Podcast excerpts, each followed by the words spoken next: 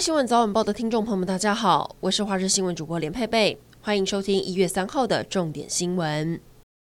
二零二二年的开工日，今天清晨还是好冷，清晨最低温出现在南投跟云林，都只有十一点四度。今天开始会逐日回温，但中南部要注意日夜温差大。到了周三，又有封面报道，各地水汽增多。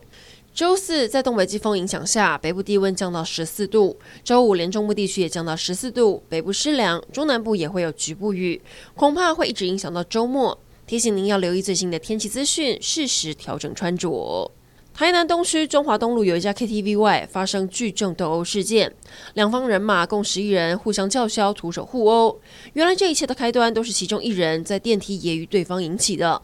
而高雄九如一路 KTV 吊沙场也传出三名男子疑似酒后一言不合爆发肢体冲突，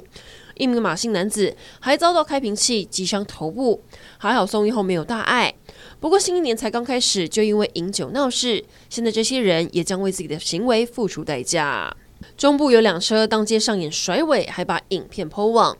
彰化芳苑乡元旦深夜，有两部轿车在国道下方道路疯狂上演三百六十度大甩尾，轮胎摩擦地面发出尖锐的声响，还冒出阵阵白烟，完全不管往来车辆的安危，甚至还拍影片抛网炫耀。警方强调，这样的行为不但违反道路交通条例，可能还涉及刑法，最重可处五年刑期。因为立陶宛对台湾友好，中国对立陶宛的经济制裁还没完。虽然中国外交部事后否认阻挡立陶宛商品入关，不过有一批原定在十二月要销往中国的立陶宛莱姆酒，到了海关之后却卡关。立陶宛当机立断，立刻跟我国驻立陶宛代表黄军要商量，最后交由台酒公司协助购入。台酒公司总经理今天证实。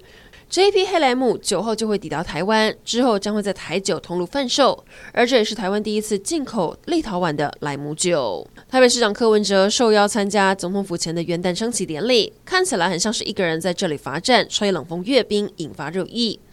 还原当时的状况，柯文哲是在清晨五点三十七分抵达现场的，其他贵宾其实也在柯文哲抵达的时间左右抵达。只是和柯文哲站得有些距离，所以镜头没拍到。总统府发言人张敦涵在脸书发文解释，柯文哲身旁的贵宾是主办单位五大医师团体代表，而这些代表在六点二十分左右跟总统、副总统一起来到现场就位。因此，还原现场在六点零三分三军业一队操演时，除了总统、副总统以及主办单位五大医师团体代表外，其他已经到场的贵宾都已经在现场站定位，希望各界不要误解。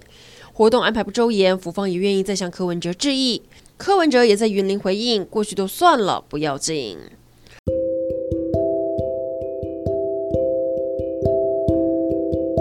以上整点新闻，感谢您的收听，我们再会。